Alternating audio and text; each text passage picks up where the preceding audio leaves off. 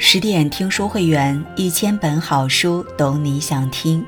嘿，大家好，我是主播如初。那如初今天要和你分享到的是来自蝶梦依依的文章《橘子红了》，一曲爱情的挽歌，藏着他们各自的不幸。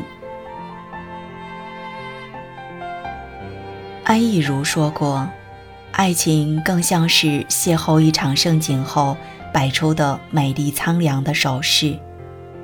橘子红了，就是把爱情的凄美演绎到了极致。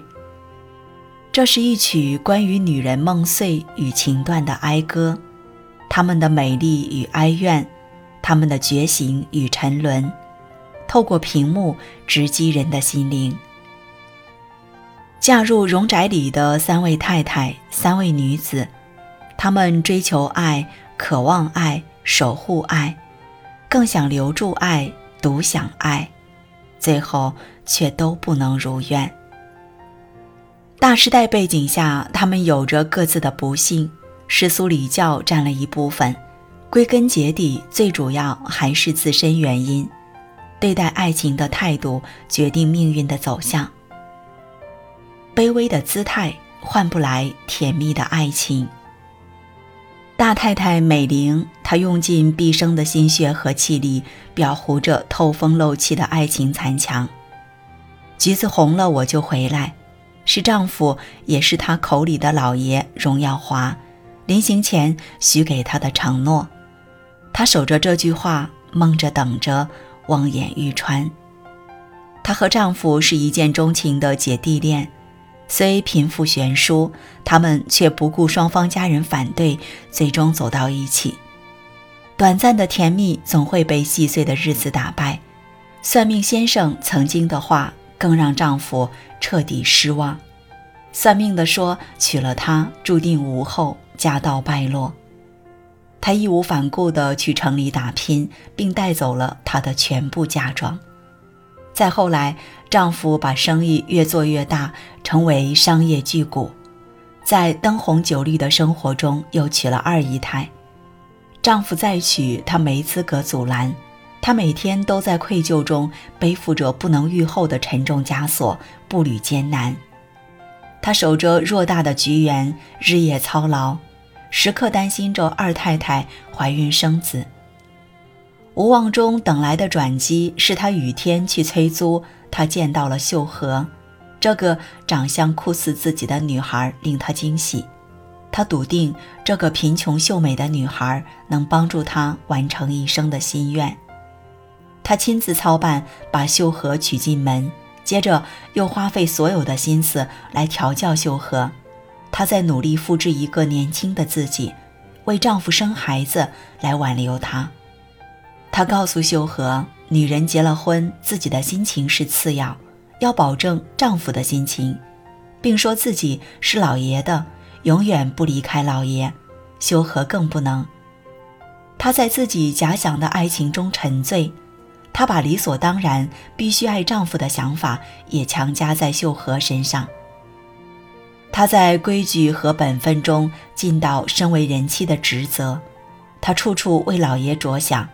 处处揣摩老爷的心思，而且把每件事做得周到又完美。当得知自己一手养大的六弟耀辉和秀禾偷偷相爱，他把这件事隐瞒了下来，哭劝秀禾，跪求耀辉，是怕老爷受伤。剧情最高潮的部分是一张荣耀华不能生育的诊断书。真相大白，三十年的冤枉终于在一张纸上洗清。她没有埋怨，采取的方式是保守住秘密。她所做的一切终于换来丈夫的认可。可三十年的委屈和付出，等来一句话，到底值不值？她头顶着家中女主的光环，在虚无缥缈的梦里活着。她小心地想着讨好的爱情。他活成一个符号，一座深宅的看门人。他曾经的青春年华，早就成了这座大宅的陪葬。不配中有句话：毫无保留又一意孤行的爱，像带着脚镣跳舞，美丽又沉重。其实，好的爱情是通过一个男人的眼睛，看到更广阔的世界，不是眼里只有这个男人，舍弃了全世界。爱一个人可以爱到骨头里，但爱一个人不能低到尘埃里。贪心不足会让爱情走远。二太太嫣红用尽所有心机构筑爱情的屏障。二太太嫣红是最不认命的，她什么都想要，什么都敢争。她确实很有资本，风姿绰约，艳丽动人，跳舞、唱歌、外交无一不能。城里豪华的荣公馆里，她是女主人。至于那个乡下大太太，人老珠黄又不生养，她才不放在眼里。荣耀华一直被她拴在城里。打破平衡是因为大太太在乡下给荣耀华娶了一房小妾，理由是她当二太太五年多了也没怀上。嫣红也急，做梦都想要个孩子，这可关乎宠爱、地位、财产等诸多问题，她可不想坐以待毙。为了阻止荣耀华下乡，她从二楼上一跃跳下，此壮举丝毫没撼动荣耀华。他的病没好，他就回乡下去了。嫣红气愤又无可奈何，这才明白自己忽略了挺重要的一点。早在十年前，他就发过誓，绝不理睬除了爱情一无所有的男人。他现在的生活恰恰是什么都有，唯独没有爱。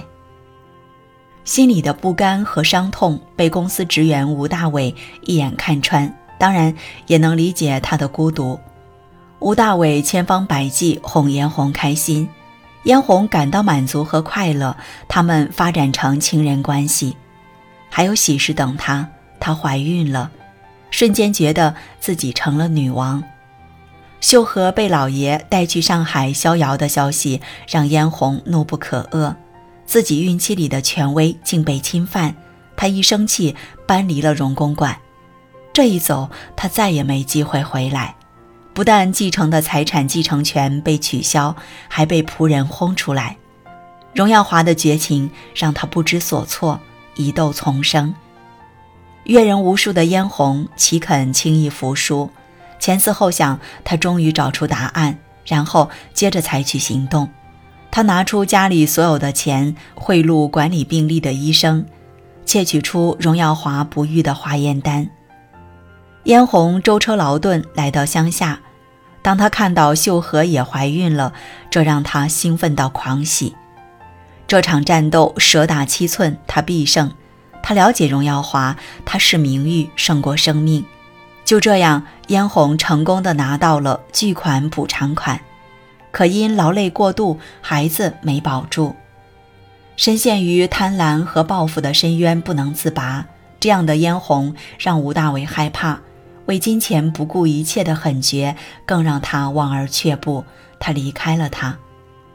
穷苦出身的嫣红太需要金钱做保障，嫁给荣耀华，她享受着奢华的生活。当看到荣耀华很爱秀禾，炉火中烧的她也想要爱情。吴大伟真心爱她，但挣钱太少。这条要爱情又要富贵的路，他走得很辛苦。最终成孤家寡人，他费尽心机构筑起的爱情屏障，只能坍塌成痛苦的回忆。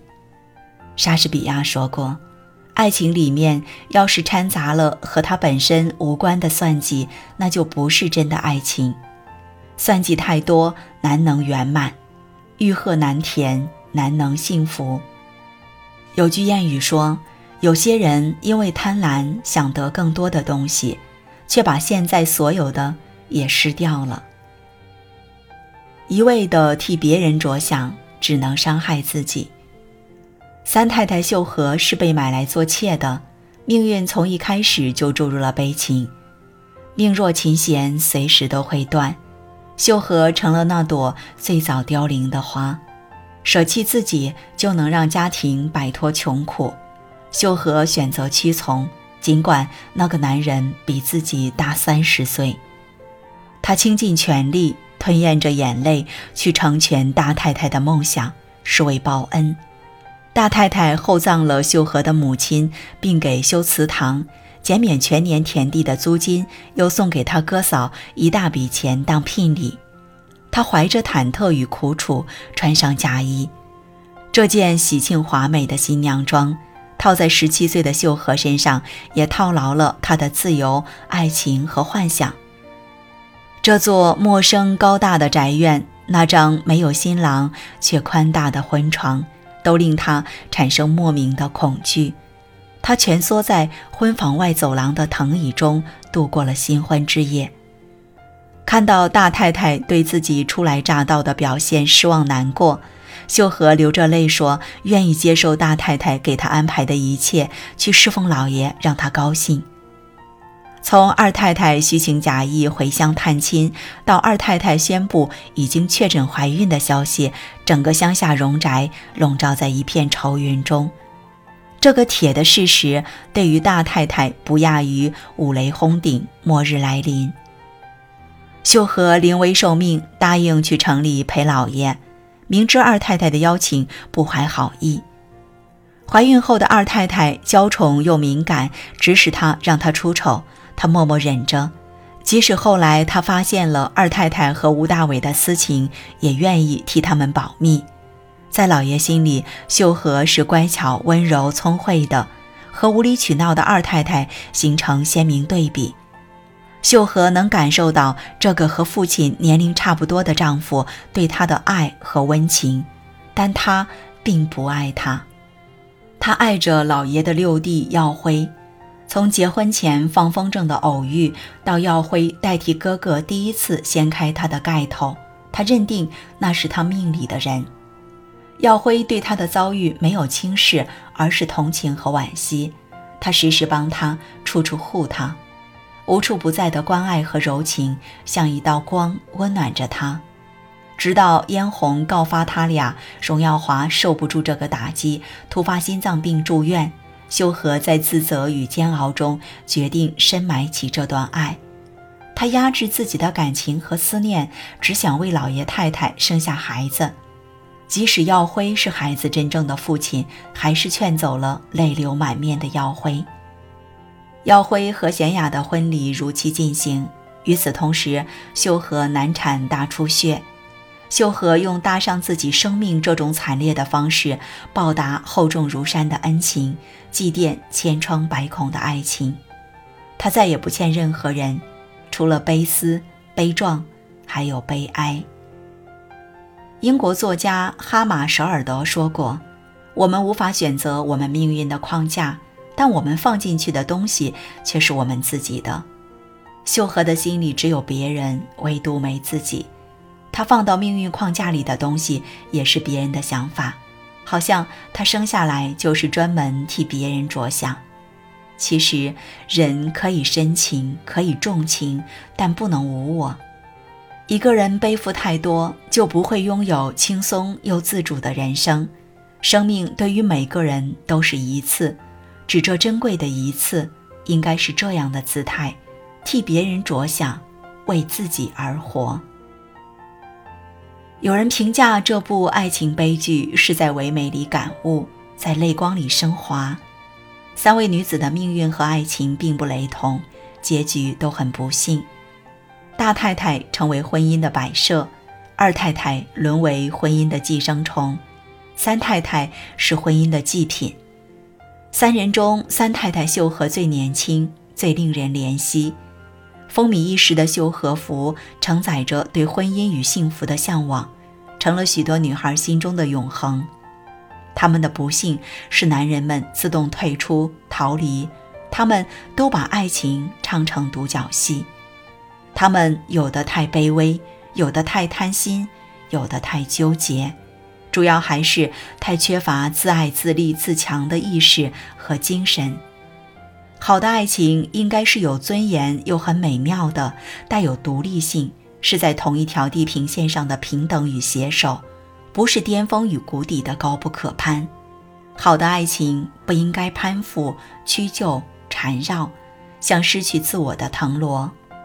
好的爱情是应该把自己活成一株木棉，挺拔高大，不畏风雨，根深扎于土地，叶高耸于云端，独立成一道最美的风景线。